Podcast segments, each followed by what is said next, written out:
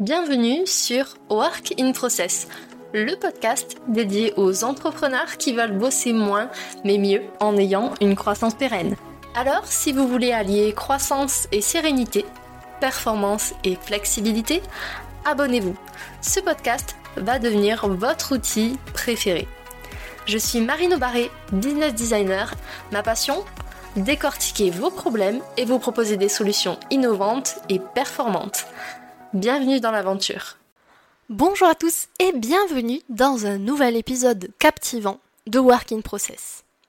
Aujourd'hui, on va parler d'un outil surpuissant pour simplifier votre quotidien entrepreneurial. Pour ceux qui me connaissent bien, c'est même mon outil préféré. C'est la loi de Pareto. Si vous voulez gagner en efficacité et en simplicité dans votre quotidien d'entrepreneur, cette loi et surtout cet épisode sont faits pour vous. Alors, on va commencer par rappeler le principe de la loi de Pareto pour les retardataires. Cette loi, elle est aussi connue sous le nom du principe des 80-20. Elle veut simplement dire que 80% de vos résultats, peu importe le domaine, sont souvent générés par 20% de vos efforts. Du coup, pour avoir des résultats significatifs, il vous suffit, entre guillemets, d'identifier et de vous concentrer sur les tâches les plus importantes. Puisque si 80% de vos résultats sont générés par 20% de vos efforts, ça veut aussi dire que 80% de vos efforts génèrent 20% de résultats. Maintenant que vous avez compris le concept et qu'on est tous sur la même longueur d'onde, on va voir quelques exemples concrets de situations où la loi de Pareto finalement peut être appliquée dans la vie des indépendants, des freelances, des entrepreneurs. Parmi ces exemples, je peux vous citer l'identification des clients les plus rentables. À ce niveau-là, c'est assez simple. Regardez le ROI de chacun de vos clients. Et quand je parle de ROI, je parle de finances, mais pas que. Si vous voyez qu'un client vous rapporte beaucoup d'argent, mais qu'il vous prend énormément de temps, de charge mentale, de stress, d'énergie, peut-être même votre santé, demandez-vous si finalement ce client est plutôt dans les 80 ou dans les 20%. Un autre exemple où la loi de Pareto peut être appliquée dans votre quotidien, c'est la sélection des partenariats, des collaborations, des projets sur lesquels vous allez intervenir. Vous pouvez aussi utiliser la loi de Pareto pour éliminer les tâches non essentielles. Et bien évidemment, en termes de gestion du temps, on n'a pas fait mieux que cette loi-ci. En vous concentrant sur chacun des domaines cités, mais également sur d'autres, en vous concentrant sur les 20% qui comptent le plus, vous allez simplifier drastiquement votre prise de décision. Et donc, vous allez optimiser votre productivité. Alors maintenant qu'on a compris l'importance de cette loi, je vous propose de voir comment concrètement l'intégrer dans votre quotidien de solopreneur. En 5 étapes, simples et rapides. Étape numéro 1 identifiez les tâches qui ont le plus d'impact sur vos résultats. Posez-vous la question, quelles sont les actions qui génèrent le plus de valeur pour mon entreprise? Concentrez-vous sur ces tâches-là. Et au niveau des résultats, bien évidemment, je fais une petite parenthèse, mais ça va dépendre de vos stratégies, du moment et de vos objectifs. En fonction de vos objectifs, forcément, les tâches les plus importantes, les plus impactantes ne seront pas les mêmes.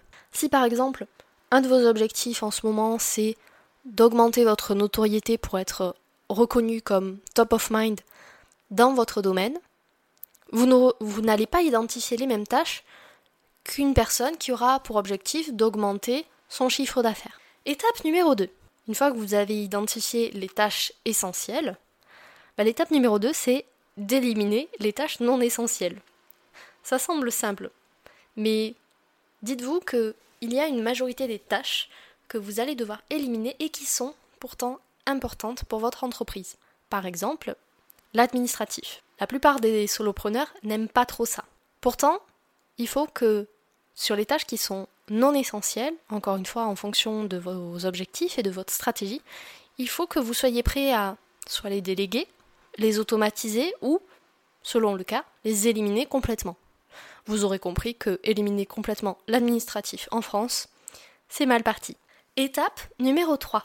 On a gardé les tâches les plus essentielles, mais ça ne suffit pas pour vraiment utiliser la loi de Pareto à son plein potentiel.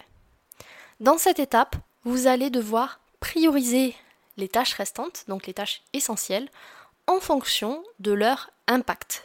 Classer ces tâches-là en fonction de leur niveau de contribution vos résultats. Portez votre attention sur les tâches qui ont la plus haute valeur et faites en sorte de les accomplir en premier dans votre planning, qu'il soit quotidien ou hebdomadaire. Étape numéro 4. Ce que je vous invite à faire, c'est d'adopter une approche proactive pour limiter les tâches non essentielles. Elles vont apparaître, comme les champignons à l'automne, de façon intempestive. Et ces tâches-là pourraient vous détourner de vos priorités. Donc sur cette étape, vous allez devoir apprendre à dire non lorsque c'est nécessaire. Et encore une fois, on fait la boucle avec l'étape numéro 2, c'est quand une nouvelle tâche non essentielle apparaît, voyez si vous pouvez la déléguer, l'automatiser ou l'éliminer complètement. Et la dernière étape de ce processus, c'est de réévaluer très régulièrement votre liste de tâches. Et comme je l'ai dit à l'étape 1, de l'ajuster en fonction des résultats que vous voulez obtenir, de vos objectifs et de vos stratégies. Pensez que, en ce qui concerne l'organisation, la gestion de projet, la gestion opérationnelle quand on est solopreneur, ça demande pas mal de flexibilité. Et ça va vous demander de vous adapter finalement au changement de votre environnement. La loi de Pareto, je l'aime énormément parce qu'elle permet de rester concentré, focus sur l'essentiel, tout en vous adaptant au changement de votre environnement, aux circonstances. Alors voilà, c'est tout pour aujourd'hui, pour ce process. J'espère que ces conseils vous aideront à simplifier votre quotidien d'entrepreneur en utilisant la loi de Pareto. N'hésitez pas à mettre en pratique ces principes dès cette semaine et à partager avec moi les résultats que vous obtenez sur LinkedIn. Avant de conclure, je voulais vous rappeler une chose.